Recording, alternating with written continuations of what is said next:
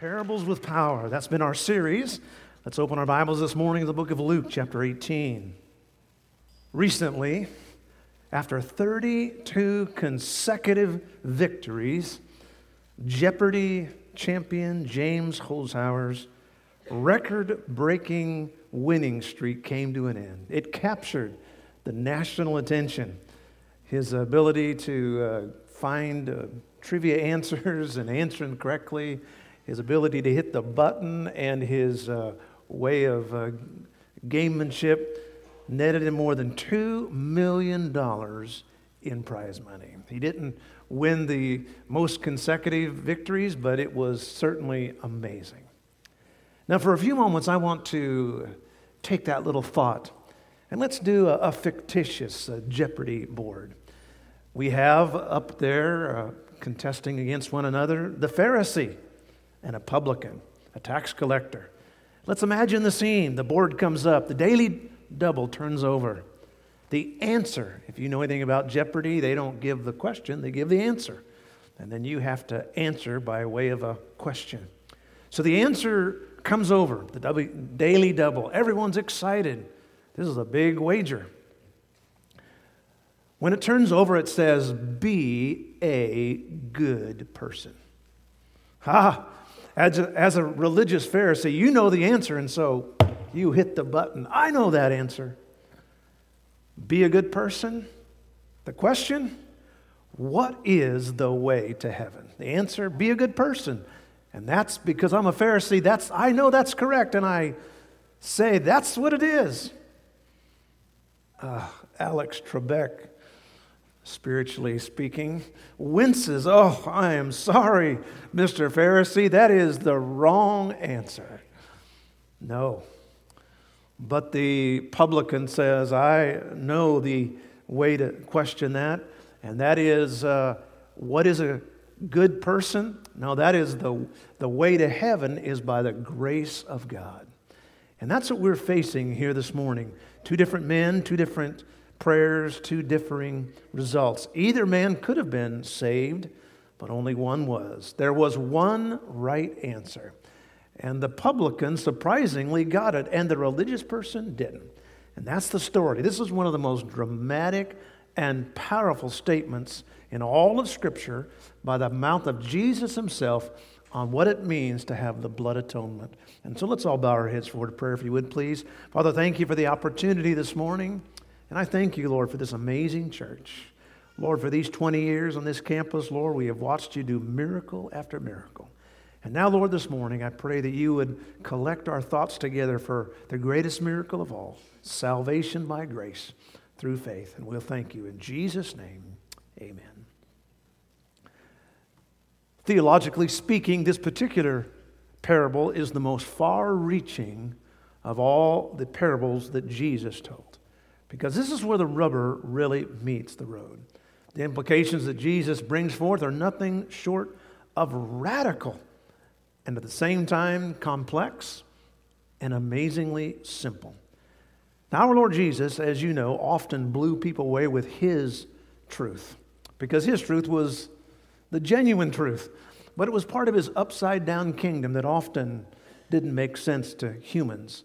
It was the reverse of pretty much every culture, but especially the Jewish culture. The Jewish culture, tragically, had come to believe if you're good, you go to heaven. If you're bad, you go to hell. And that concept just pretty much uh, stuck in everybody's mind. When Jesus looked at them and told them that actually you can be a very, very, very bad person, pray one prayer and then you'll spend eternity in heaven. They were like, What? And then he said, You can be a very good, good, good person and not pray correctly and spend eternity away from God. I'm sure when he gave that little thought, they were just unbelievably shocked.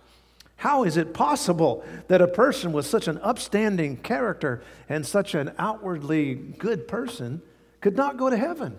And how is it possible for this traitor, this thief, this extortioner, this, this loser kind of a guy, how is it possible for him to actually go to heaven? Now let's get the context. Remember now, we talked about the context of the beginning of chapter 18 last week.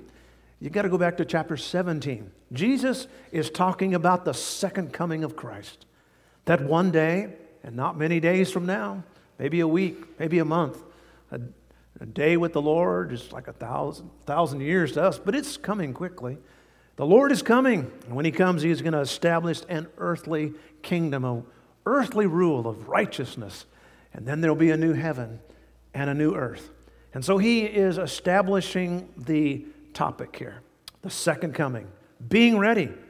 And so basically, Jesus is looking at him and saying, Are you ready? Hey, religious people, are you ready? Hey, sinful people, are you ready? Hey, everybody, are you ready? And with that in mind, he then tells this wonderful story, a parable. Remember now, a parable is an earthly story that has a heavenly meaning. There are four distinct parts to this uh, brief passage here, but let's look at them together. I think they're going to be eye opening to you as they were to me. Verse number nine. First of all, we find the pastor's synopsis. Now, the word pastor, of course, is the word for shepherd, and Jesus is the good shepherd. He's the one telling this, so he's our good pastor here. Verse 9. Let's all say verse 9 together, if you would. Ready, begin. And he spake this parable unto certain which trusted in themselves that they were righteous and despised others. And so Jesus starts off with his target audience. Look at the first part of verse number 9. He says, He spoke this parable unto certain. Unto certain. Literally, in the Greek language, that is whosoever ones. The whosoever ones. It's a very comprehensive word. It means anybody, it means everybody. Anybody who trusts in themselves that they're good enough to get to heaven, that's who I'm talking to. But then he, in particular, gives uh, a little color of everyday life in Israel. And he lets them know that religion alone is not going to be the way to get to heaven. You know, there are many people today that decry religion and say that's why we're a secularist or that's why I'm an atheist. But I would tell you that even after 20 centuries, nobody really has changed much. And I will very clearly say that American liberalism is a religion. It's just a secular religion. It has its own sacred texts, it has its own taboos, it has its own crusades and inquisitions. And of course, the bottom line is political correctness. And so when people tell you, I'm a secularist, I'm not a religious person, just always know in your mind, secularism is absolutely a religion. It's just a religion of the human mind. But during the life of Christ, religion was very much a part of the Israel mindset, formal religion. And so uh, these Pharisees, and boy, if you've ever seen uh, representations of them, uh, pictures of them, boy, they wore all kinds of religious regalia, and boy, they certainly looked very religious. And it dominated life in Israel. They basically believed this that if you were a, uh, if you were a good person, then you could go to heaven. And uh, heaven was that place where the kingdom of God maybe is what they would think more likely. But you know the, the funny thing and the crazy thing, and really, 2,000 years have passed since this passage was uh, written, at least given to us. The Word of God is eternal in the heavens, so it was actually before they ever was written down. But written down, it's, we've had it in our hands for about 2,000 years. And yet, despite all of that, it's never changed. Go to the average person on the street here in Stockton or Lodi or any place and ask them, how could a person get to God? If they believed in God, how could a person get to their heaven? if you were some other religion, you might say, how can you, you know, come to nirvana or how could you come to the celestial city or, you know, how can you have eternal uh, life uh, in your spiritual form or whatever, you know, people have all these crazy thinking. But the fact is, almost everybody will say the same concept that basically you have to be a good person. That's the way to get to your heaven. Uh, you know, if you were a Buddhist, you might say you might have to you know, have more good than bad. And if you were in one religion, you'd say, well, there's a little bit of bad and the good, and a little bit of good and the bad, and, you know, there's yin and yang, and there's all these things. So, eh, but everybody basically has this concept good and bad, uh, righteousness and evil. And that's what uh, Jesus faced then. And notice what it says. He says very clearly, People that trust in themselves that they are righteous. And most of us have this concept I don't do these things, and then I do these things. I don't do these things, so I probably, if you weighed all my stuff, uh, you know, I'm, and I do these things, I probably earn my way to heaven. I remember I used to play, I was an avid tennis player for 30 years, and uh, then uh, I had that ankle surgery. Now I've been playing golf, but for 30 years I played uh, tennis with just dozens and dozens of different people. And you have a, an hour or so, or two hours to talk with them here and there. And I remember this one guy, he always would tell me the same thing. He, he was a jokester, and boy, he loved to always uh, say something funny, and sometimes off color. And, um, but, uh, and he told me, he said, Pastor, the way I think is this. He said, I just feel like when I get to, uh, before God, God's going to let me into heaven because I made people laugh. And I said, Really? I said, Well, I'm afraid that's not going to work. And I called him my name. I said, That's just not what God, that's not the way God works. And he really didn't have time to listen to the rest of my speech, but uh, over the years, I definitely gave it to him. But you know, there is a true standard, and the standard is not by comparing ourselves to other people. It's not how much I made people laugh or didn't laugh, but that's what this man was doing. He was saying, I have been a holy person. But his standard wasn't God, his standard wasn't true perfection, his standard was just other people. And here is the bottom line from Scripture the book of Leviticus says it very clearly Be holy as I am holy. So the standard is this be holy. well, we'd say, now, wait a second. How is it possible to be holy? Well, actually, that's what we're going to be talking about the balance of this sermon. And so the Pharisee claimed for himself that he was holy, at least holy enough to get to heaven. By what he could see, he was holy enough. He was definitely holier than this uh, old tax collector, this publican, as they called him. But he thought himself to be holy enough to get to heaven. The sad truth was that the average person there in Israel was buying it. I mean, they, they just looked like they must be holy because look at them the way they acted, the way they talked, the things they did. They got to be holy. It's been said that pride is the only disease, spiritual pride is the only disease that, known to man that makes everyone sick except for the one who has it. they make other people sick, but themselves, you know, it doesn't bother them. Maybe you have ever tasted durian fruit. I have.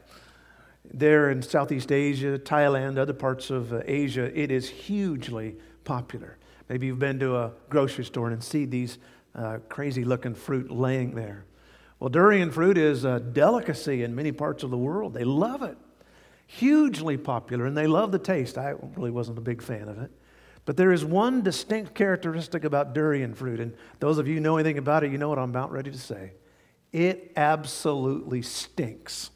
It stinks like rotten eggs, it stinks like old shoes. I mean, just think of the most nasty, old smelling stuff. And when you cut it open, it just permeates the room. I mean, so much so that many places have actual rules that they don't allow durian fruit to be cut and open. I read uh, the other day about this one office that had to be evacuated in one part of Asia, and uh, because they thought there was a natural gas leak. And so they, they, had to, they took everybody out of the office, searched around for the gas leak, only to find that someone had put durian fruit shell in the waste paper basket. You know, I thought about that, that that's kind of like this old Pharisee eating that durian fruit, loving it to the hilt the only thing was, it was stinking everybody else up.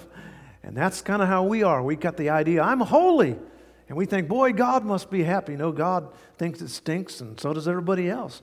But, he, but we ourselves, we're as happy as we can be, just eating our little durian fruit, you know. And that's me. And that's what this fellow was like. Jesus was saying, This guy is so happy being righteous. The only deal is, he's not truly righteous because the standard is God, the standard is Scripture. And so, first of all, the pastor's synopsis. Pastor Jesus, the Good Shepherd, he gives us a little overview of where he's going. Verse number nine. Now, second of all, we find the Pharisee's speech to himself, verses 10 through 12. Two men went up into the temple to pray, the one a Pharisee and the other a publican. The Pharisee stood and prayed thus with himself God, I thank thee I am not as other men are, extortioners, unjust, adulterers, or even as this publican. I fast twice in the week, I give tithes of all I possess. And so the scene here is this that two men go up to the temple to pray. Perhaps, uh, as we'll see uh, later, they are coming up the steps. I found actual picture of the steps of the temple. I think this is the south side of the temple there in Jerusalem. And so this is the actual steps from the uh, steps from the time of Christ there. So you can imagine here's these people ascending the steps. They did it twice a day. They did it at 9 a.m. and they did it at 3 p.m. They followed a pattern as found in Leviticus chapter 1. You can check it out later. Morning and evening, first of all, they would have a sacrifice, an animal sacrifice at 9 o'clock. And then the priest would uh, light the incense and the incense would come up, and that would be a symbol that God had accepted the sacrifice, and the people now were supposed to pray, and their prayers were like incense to God. He would then give a benediction where he would bless the people, and then the people would stand. They would uh, come up these uh, steps, they would come into a courtyard, and not far from the uh, western wailing wall there. They would come in there and they would begin to pray.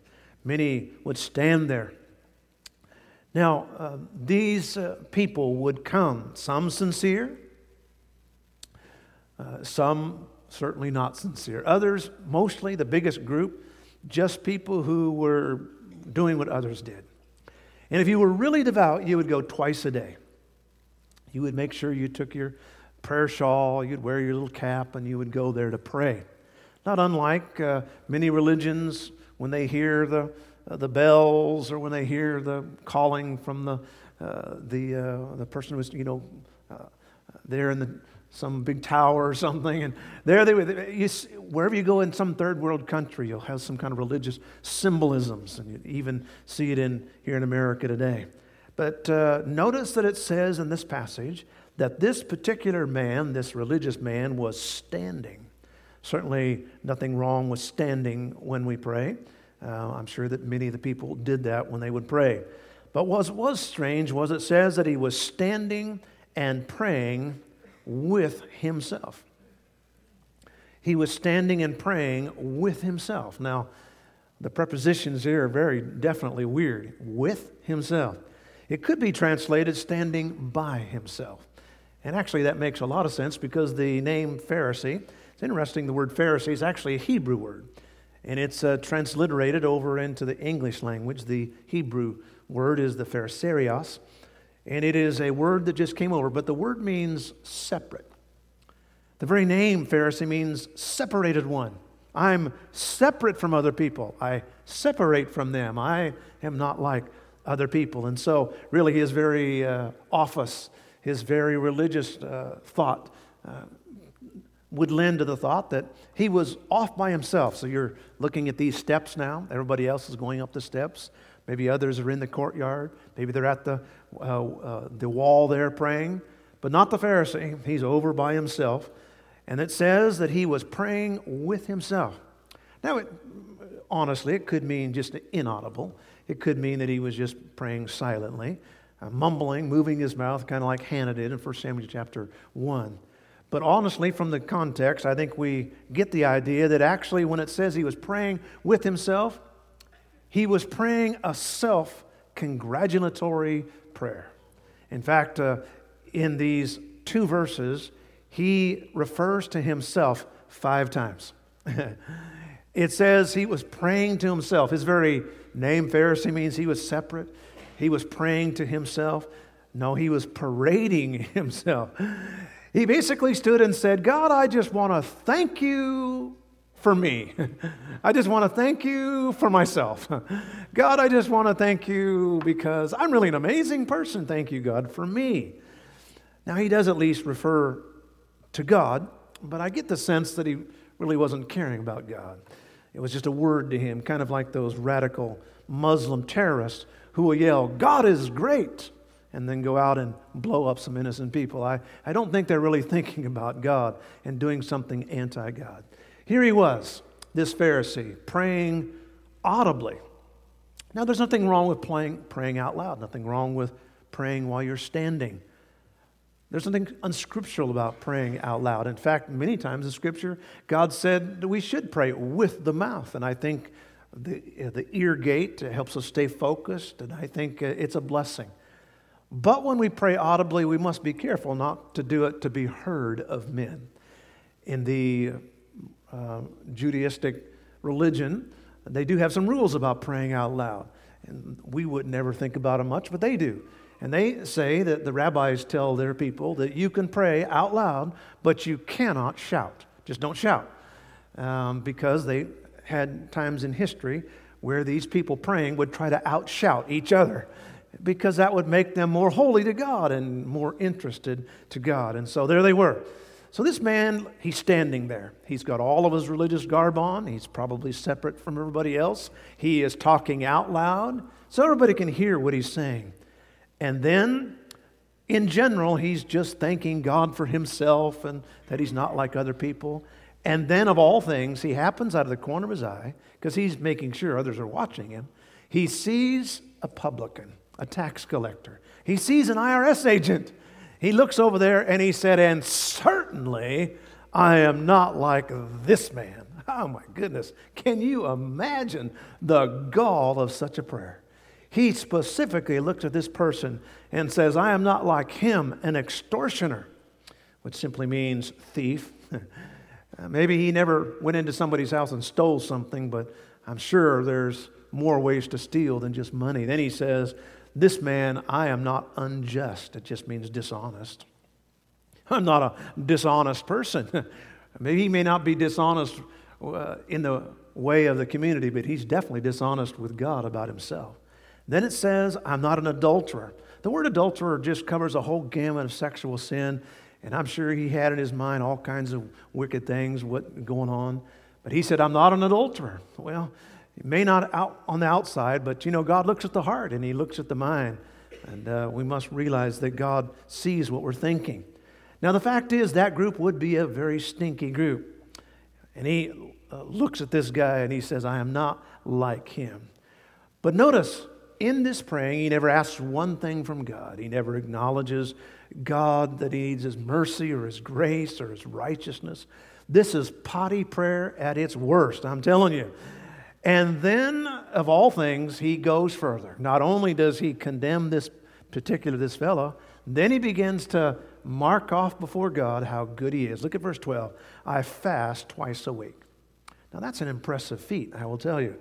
I'm not a big fan of fasting, although I think it is very necessary at times. In the biblical speaking, in the uh, Judaistic religion, uh, you would fast once a year. That was on the Day of Atonement to get ready for this wonderful yearly sacrifice. But there was never any uh, law that you had to sacri- you had to fast any other time, and uh, certainly not a bad thing to do. And there are times when we're so burdened with prayer and so concentrating that we forget to eat. We just concentrate on the Lord. But it says they fasted twice a week. Now, Judy, uh, Judaism was that they would fast on Monday and Thursday. They said it was because it's equidistant from the Sabbath day. But uh, Jewish historians say that they did those days, Monday and Thursday, because those were market days. And on those market days, they could stand and they would look very, very popular to people, very religious. And so they would put ashes on their face, they would look sad, and uh, a spiritual impression would certainly be made. And that's why Jesus, of course, uh, said, When you fast, don't be like these people.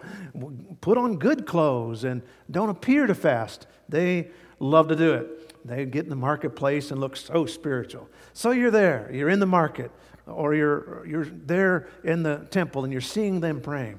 And then further, he says, I pay tithes of all that I get. Now, when they tithe, I'm telling you what they tithe. I mean, if they got uh, 10 grains, they would take one grain and give it to God. I mean, they were very meticulous. I remember back in the early days, I sometimes would see some of the amounts that we're giving. I really don't know the particular amounts anymore. I see the, the bottom line, but um, you know, sometimes I would always wonder, what in the world is $47.82? What kind of a gift was that? Well, I found out some people they they'd get they would tithe absolutely to the penny. And I thought, my goodness, it couldn't go up to $50, you know? I mean, but anyway, that's uh, some folks, that's the way they are. They got that mindset, boy, I'm going to tithe to the exact penny. And let me just say, if that's your case, folks, on faith, go out for that extra dollar, amen. And uh, but um, and there's nothing wrong with tithing. Obviously, it's a good thing. But I will tell you, trying to buy your way to heaven, it's not going to work. I read recently, and I've noticed it in our own home, the U.S. News and World Report that many manufacturers are selling the same size packages as we've been accustomed to, such as in soap and things, but they're putting less of the product. For example, one particular soap brand always had a 61 ounce box. So now they have the same size box as they've always had, but they only put 55 ounces in it. Of course, it's a cost saving measure, and, uh, but they sell it for the same price, same size box, same price, but you get less of what you used to get. And if you'll notice, a lot of the things now, it, it's less full, or some of those pills bottles I've gotten before, you see this big old giant bottle. I'm thinking, man, that's a, that's a good deal for that. And then I open it up, and it's uh, 90% cotton in there, and uh, a couple pills out the bottom. oh my goodness. But you know, that's true with people as well. What package we have on the outside doesn't always say what's on the inside. Sometimes we wrap ourselves in these beautiful packages, but and the fact is our inside is not what we say we are. And that's what this man was. He was a he was a box of beautiful packaging, but on the inside he didn't have much to offer. But he thought he did for sure.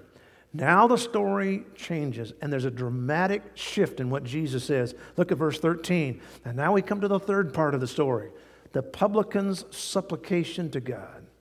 And the publican, by the way, that's not Republican, that's a publican. This is a tax collector. He was an IRS agent. And the publican, standing afar off, would not lift up so much as his eyes into heaven, but smote upon his breast, saying, God be merciful to me, a sinner. He was standing afar off. Now, notice the difference between him and the Pharisee. The Pharisee was standing by himself, but very close to the what he thought was the action. He was very close to God. Why? Because he deserved to be there. If anybody deserves to be close to God, I do, because I'm a religious person. Not this man. He knew he was a traitor to God. He was a traitor to his nation. A publican, a tax collector, wasn't like an IRS agent here, which are, I'm sure, good and responsible people. But these people would actually get franchises where they would uh, be hired by the Roman government to collect taxes from their Jewish uh, countrymen. The only deal was they were able to, whatever they were able to extract, in addition to what Rome wanted, they got to keep. And they would do so oftentimes by not very nice means. And so he knew he was a traitor to his nation. He was in fact a thief. He was a strong arm guy. He was a part of some gang. He was, he was just a bad guy. He had hurt his family, he had hurt his friends, and he felt like he had no right to draw near to God. And so he was away from God. He felt alienated from God, and he just said, I just don't, I don't deserve to be in the presence of God. And then the notice it says he would not even so much as lift his eyes to heaven, contrary to the Pharisee who felt like he was a peer with God and he was not afraid of looking God eye to eye. Now, there's nothing wrong with looking up in prayer. There's nothing wrong with keeping our eyes open while we pray. I mean, that's not the point. The point is that this man was overwhelmed with shame, and it showed up in his posture. You could see that this man was a broken man. He felt so guilty. And then notice also, it says that he was beating his chest. Again, there's no uh, rule that says we have to beat ourselves in order to show how humble we are or how broken we are. But it is uh, a symbol of extreme anguish. You'll find in Luke chapter 23, verse number 48, when Jesus was crucified, those at the bottom of the cross, it says they beat their chest in anguish. They were very broken. It was a powerful symbol, however, with what Jesus taught. For example, in Matthew 15 and verse 19, it says, For out of the heart, where the in the chest is the heart. Out of the heart. And of course, really, our heart is not in our chest. Our physical heart is, but our spiritual heart really is just who we are. It's part of our spirit. For out of the heart proceed evil thoughts, murders, adulteries, fornications, thefts, faults, witnesses, and blasphemies. Those who say, I didn't mean it, no, tragically we do. It comes from a wicked heart. But this man was understanding, my heart is bad. My heart is bad. He was humbled. And notice what he said. He said, God. God. Now, he was not like the Pharisee who threw around the God name and really didn't mean it. No, this man meant it. He was applying himself to God. And then he said, Be merciful to me, a sinner. Now, I want you to notice the brevity of this prayer only six words. Only six words compared to the 29 words of the Pharisee. The Pharisee was so proud of himself. This whole sinner, only six words. Now, I don't think we, six words, or we have to pray short to please God, or we have to pray long to please God. It's not really how long we pray, it's the heart that we pray with. But notice what he does. He says, God. It's a Greek word theos, which we get our word theology from. He's just saying, God of everything, supreme ruler, theos, God. He was believing that God was over everything. He said, Be merciful to me, a sinner. Now, that's a powerful thing to say. I'm a sinner. He didn't say, I've sinned. He said, I'm a sinner. Now, it's hard to get people to say, I'm a sinner. I've heard people say, I've lied before. Oh, that means you're a liar. Oh, I'm not a liar. Well, have you lied? Yeah, I've lied. You're a liar then. I'm not a liar. No, I've lied, but I'm not a liar. And that's, it's hard to get people to say, I'm a sinner, because then that's just really pointing to the, really the nature of their character. But this man wasn't afraid. He was saying, God, I'm a sinner. He didn't just say, Yeah, I've done a few bad things. He said, I am a sinner. Notice that little preposition a. God be merciful to me, a sinner. Actually, it could be translated the sinner. He was basically saying, I am the sinner of sinners. It's kind of like the Apostle Paul, who said in 1 Timothy chapter 1, even after years of being saved, he said, I'm the chiefest of sinners. I'm the sinner. This man said, I am the sinner. He wasn't like we often do and say, Well, yeah, I've done wrong, but he was saying, God, you see everything. You're the great God. I ask you to be merciful to me, the sinner. I just not have sinned, I'm a sinner. And then he said, Be merciful to me. Now, when we think of the word mercy, we typically think nice. Be nice to somebody, have mercy. And that is certainly a, a way to define mercy, but that's not what this word is. This word is not the word be nice. Actually, it is the same word as the word propitiation. Now, that's a big old English word there, but we find it in 1 John chapter 2 and verse number 2, but it's a, a derivative from the same word. It means covering, it means mercy seat, it means atonement. So here was this man who had obviously a biblical background, of course, being in the Jewish uh, public there and listening to all the Pharisees speak, and he kind of knew about the Bible, but he had a sense of what God was saying. And all of a sudden it came, it came to his mind. All those sacrifices, why did they sacrifice? It was an atonement. It was a blood sacrifice. It was the fact that God was covering, and that's what the word is here. He was saying, God, be my atonement because I've sinned so much. I want you to cover all of my sins by your grace and by your mercy. He believed the Bible. The Bible said, The soul that sinneth, it must die. All of a sudden, all the scripture made sense to him. Isaiah 53 and verse 5. He was wounded for my transgression, he was bruised for our iniquities. With his stripes, we are healed. And so this man was claiming the atonement of Jesus as his sacrifice. And it was an amazing moment. Here he is, the publican's supplication to God, pleading the blood atonement. This guy is broken. He is uh, getting a, he, he has an understanding of what it takes to go to heaven. Somebody has to pay for my sin. And then, verse 14, we find the final part, and really this is the clincher. This is the most powerful verse of all, and we find the publican's support from God. We find, first of all, the pastor's synopsis to everyone. Number two, the Pharisee's speech to himself. Number three, the publican's supplication to God. And finally, the publican gets a thumbs up from God. Verse 14, the most stunning verse, perhaps in the whole New Testament. I tell you. Now, why did Jesus say such a dramatic statement? I tell you.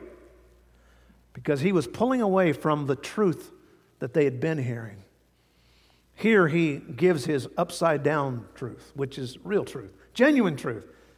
I tell you. Now, I know the Pharisees will tell you this. I know culture will tell you this. I know your Aunt Mark would tell you this. And I know Papa would tell you this. But I tell you the truth. Listen to me. I'm coming soon. I'm going to split the clouds wide open. I'm coming. Are you ready? I tell you, your religion alone is not going to take care of you. You can be a wicked person and yet pray this amazing prayer and go to heaven. I tell you, I tell you, this man, can you see Jesus boldly? This man, this man went down to his house justified. He went back to his house justified. It's a legal term, as if God took the gavel and slammed it on the bench and said, This man is not guilty.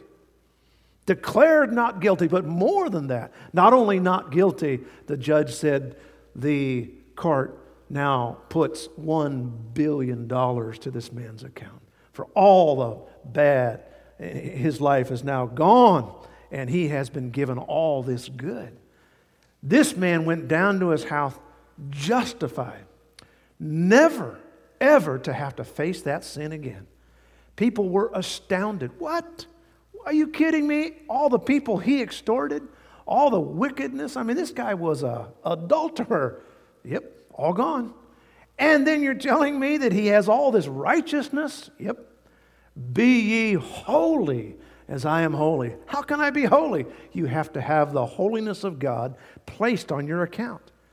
That is the atonement. That is this atonement placed on my account?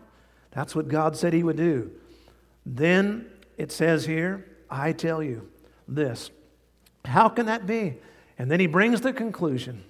He said, Everyone that exalts himself shall be abased, and he that humbleth himself shall be exalted. The word exalted there is just a synonym for salvation.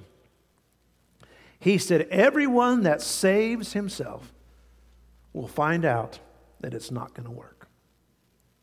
And that, my friend, is the problem with America. And that's the problem with every country in the world. People trying to exalt themselves, save themselves. In India, they try to save themselves, they bathe themselves in the holy water.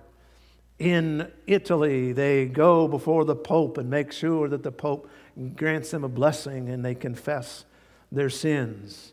You go to Thailand or Southeast Asia or these Asian countries and they give their fruits and they light incense to Buddha.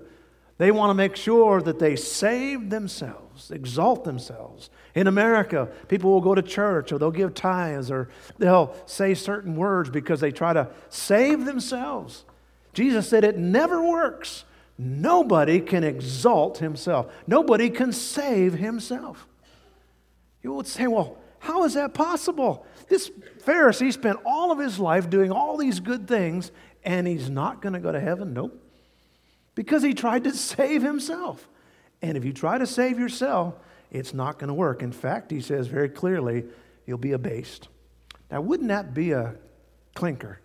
I mean, you spend your whole life trying to just, uh, you know, impress God, and nope, doesn't work. You say, well, how can it, how does it work? Look at the last part. He that humbleth himself shall be exalted. He that humbleth himself. He that was not even willing to look up. The Pharisee was eye to eye with God. Look at me, God, look at me. Five times in those verses. I'm basically an amazing person. I deserve to go to heaven. I'm really righteous. I'm such an amazing person. The other fellow wouldn't even lift up his eyes to heaven. He said, Oh, God, Be merciful, the sinner, the most sinful person that's ever lived. God, that's me. I'm the sinner. Oh, God. He wouldn't even lift up his eyes. God, I need you. Be my atonement. Be merciful to me. Put the blood on my account. Jesus said, This man found out that it's not self righteousness that gets us to heaven, it's Savior righteousness. And that's the two ways either self righteousness or Savior righteousness. Self righteousness leads to hell, Savior righteousness leads to heaven. It's an amazing thing about, I read the other day a, a medical a little article. I love, I've always had a real interest in medical things. And they were showing the effect that placebos, sugar pills, have on people. Now, you would think that being just a sugar pill, oftentimes they'll give a placebo in different studies to kind of see the effectiveness of some new drug they're testing. But in fact, placebos often work, even though they're nothing more than a little bit of sugar. They don't help. they even hurt, I guess, but there they are. These people take these little pills, these little sugar pills, and yet they're helped by it. How is it? Well, they've done some research and found that when you tell people that this is good medicine, they actually helps them. Their mind, their emotions, and it helps, you know, cure a lot of times sickness that's maybe brought on by stress or whatever. But uh, it actually makes them better, but it's only temporary. A placebo is only temporary because it's not founded on anything that's real, nothing that organically changes the body or the blood or does something to the person's sugar pills, just temporary relief. As I read that, I realized, you know, that's just like religion. That's just like whether it be a Baptist or a Buddhist or a Hindu or a Muslim or whatever the case. Sugar pills making us feel temporarily okay because I've done this or I've kneeled or I've lit a candle or I've put some incense or I've jumped in some water or I've done this. All placebos, just sugar pills, do nothing to really change, and it's only temporarily effective. Self righteousness versus, versus Savior righteousness. Have you ever said in your life, like this publican, Oh God, God, be merciful. Put the atonement, the blood atonement, on my account because I am the sinner. I've not just sinned, I am a sinner. And if you never have, friend, that is the, that is the real medicine, and Dr. Jesus has given it to us. Our heads are bowed and our eyes are closed here this morning. With our heads bowed and our eyes closed, Thank God for the precious blood of Jesus Christ.